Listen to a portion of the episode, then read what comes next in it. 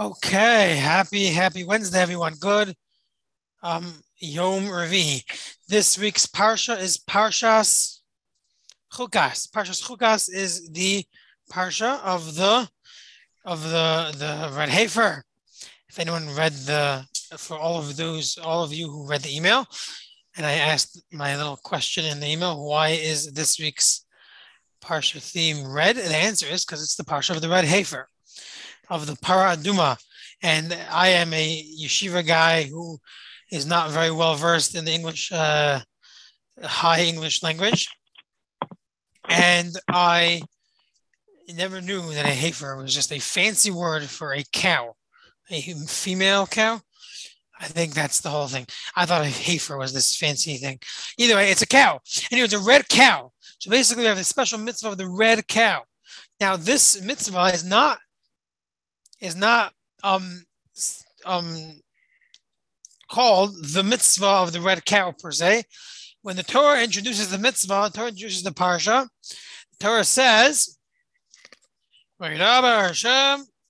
Moshe um, God tells Moshe, saying,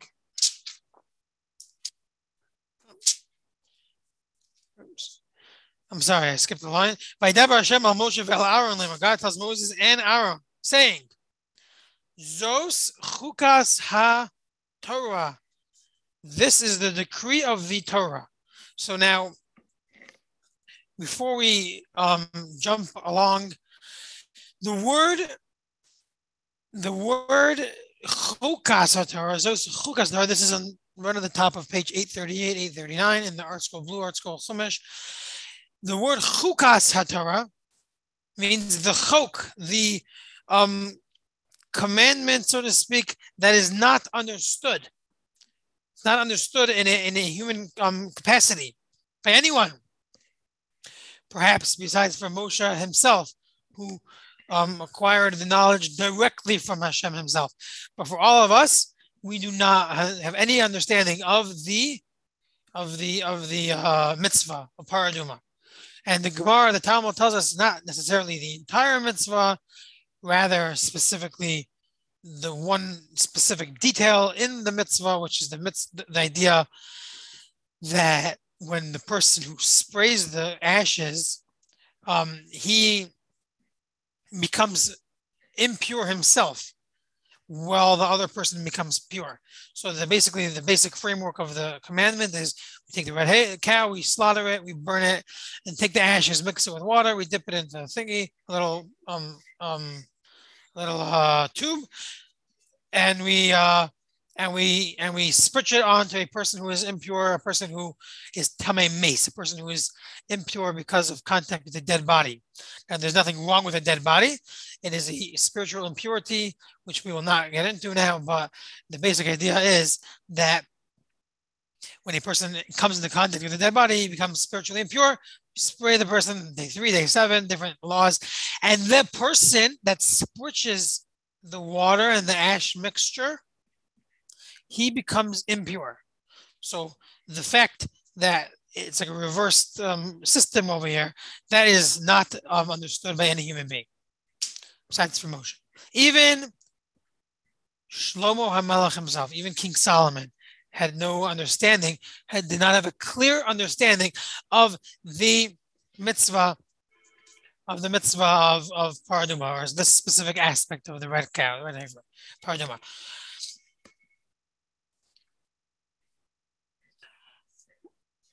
okay, fine, this is all good. So far, so good. I, I'm pretty sure I didn't blow anyone away yet. You all knew this information. Okay, so now here's the question. The pasuk says as follows: Zos chukas Torah. This is the decree of the Torah. Right in the second verse, verse number beis, verse number two. This is the decree of the Torah. This is the chok of the Torah. Now, if I was God, which I am certainly not. But if I was God, I would have wrote, written Zos Chukas Ha Hapara. This is the chok, this is the, the decree of the cow. Or Zos Chukas Ha Tahara. This is the chok, the decree of the purity process, purifying process, or Zoschukas Hatama, the impure, whatever. Some why is the Torah say Zoschukas Hatorah? This is the chok, the decree of the Torah. That's a good question, right? No, anyone have a good answer for me? That's a good question, right? So I didn't make up this question. Did anyone have a good answer for me? I want to hear anyone anyone give their suggestions. A good answer to this question. No answers. Silence. Radio silence. Okay. Maybe maybe we'll, we'll offer hundred dollars on the charity campaign to anyone who gets the right answer. Oh, and everyone's starting to think. Okay. So again, I'm I'm gonna have to. I'm cutting the class short, so I'm gonna try to to, to get get this very clear. But the basic idea is as follows.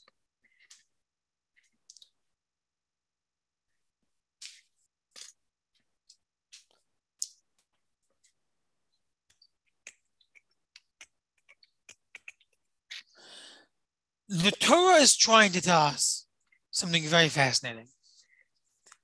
And this idea is probably the most fundamental idea in all of Jewish thought. Now, there's, don't get me wrong, there's plenty of other fundamental ideas, and this is a very, very general idea. But this idea, again, I, I, I hate to, to, to try to cut this short, but this idea has the most important um, um, has a grounding in Judaism. Is the most important idea that's grounded, built into Judaism, is built into this thought, which is as follows. We know that we're human. We all know we're human. Okay. I think, I hope, right? Can we get a raise of hands? How many of us think we're not humans? Okay, good. No, uh, Leslie's not sure. Leslie 50 50. But most of us are humans. Okay. And we all know that we have limited amounts of of capabilities. We are not perfect and we cannot understand everything. There will be someone who is better at us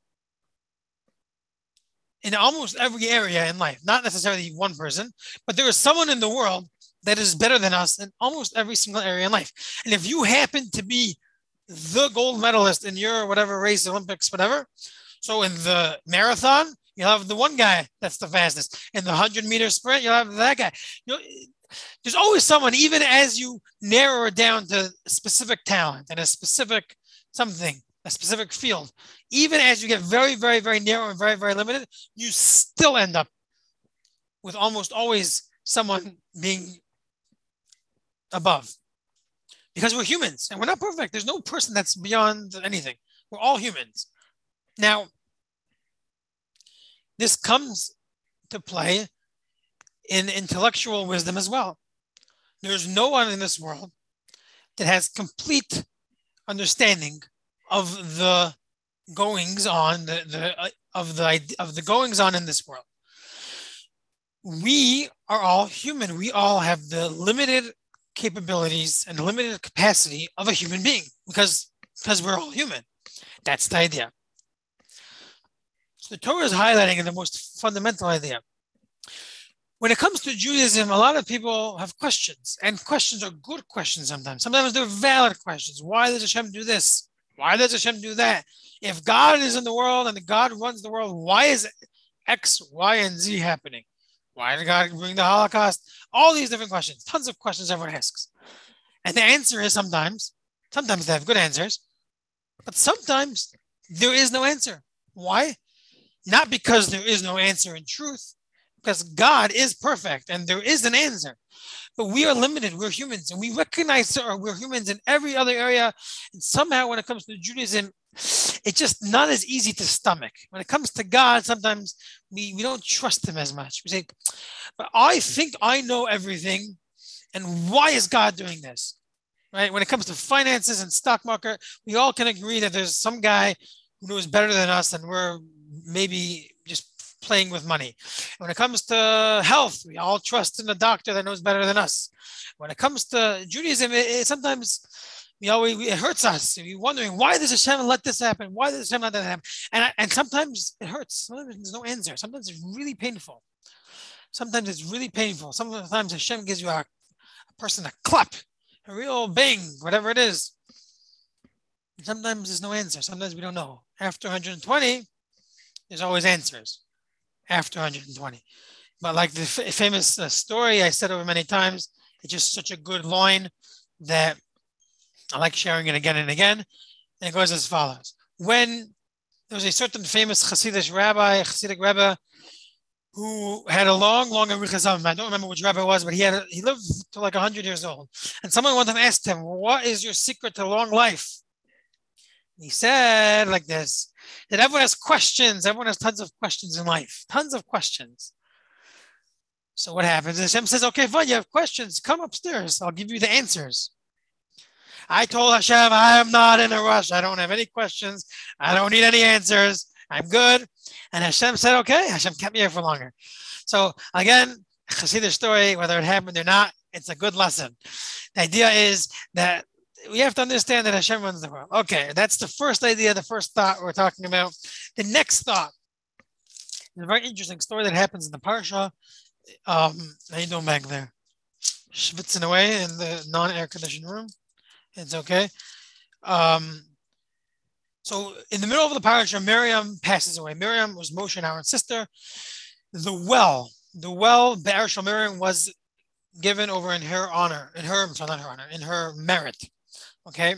Later on, the the there's a very interesting pasuk, a very interesting verse, which is in verse sorry, chapter 21, verse 17. So this is um paragraph Aleph, pasuk Yud Zayin, verse 17. It is on page 850 to 853. There's a whole story that I skipped very important stories, but we don't have time for it. If anyone is able to look at the rest of the parsha, there's a lot of stuff in this week's parsha. One of the very, very packed parshas. Very interesting pasuk. Az Yashir Yisrael. Then Israel sang this song. It's a shir hazos, the song. Ali ve'er anula. Come up a well, call it out. So how short can a short song be if a sh- that whatever that tongue twister was that I tried making up? So that tongue twister, if you count it, Ali ver anu la, four words, four words. Okay. Now, leaving out the whole idea that it was only four words, that was just a fun tongue twister that I decided to type out.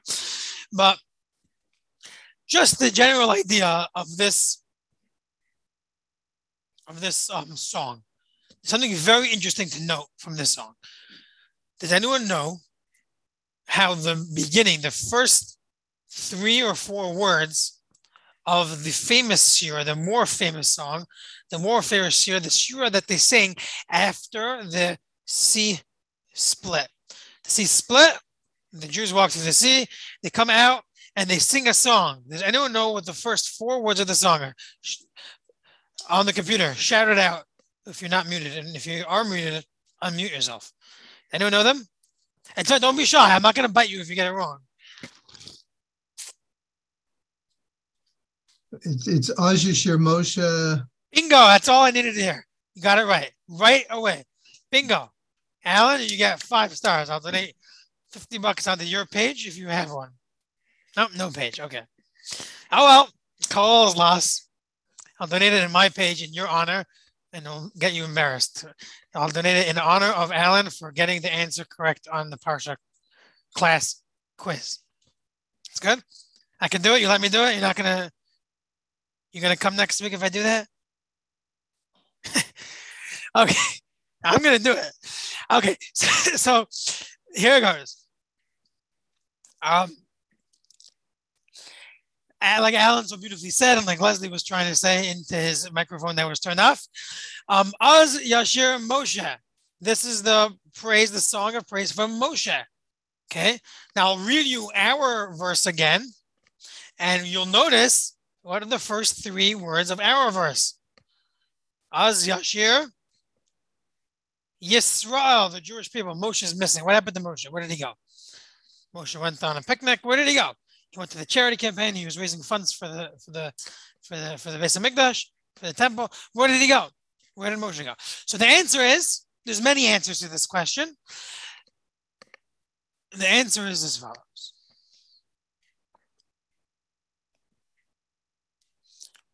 And we're going to end with this this thought, which is a very powerful thought. Okay. How many people here, raise of hands, how many people here are breathing today with oxygen tanks? You can only breathe through an oxygen tank. Raise your hands. Okay, Baruch Hashem. I was getting nervous. That Baruch Hashem, no one. Amazing. Okay. How many people here thanked Hashem this morning for the fact that they did not need to use the oxygen tank to breathe? How many people are in such pain just by sitting and lying in bed that they can't even roll over because they have a broken femur or insert any other ailment? How many of you? How many of us? I hope, I hope none of us. And if that's someone, then you can go back to the oxygen tank. How many of us thanked Hashem this morning that our femurs are, are, are here? And we can roll over in bed. We can climb out of bed. How many? I can I can go on forever, but the idea I think is very very very clear. Is that sometimes we forget. Sometimes we forget what Hashem gives us, and it's sometimes it's really really really scary to remember that imagine there's the famous um, it may not i shouldn't say this on the air it may not be a jewish saying it may be a non-jewish saying but it's just as powerful. Imagine if each one of us woke up in the morning with only with the things that we thanked hashem for yesterday.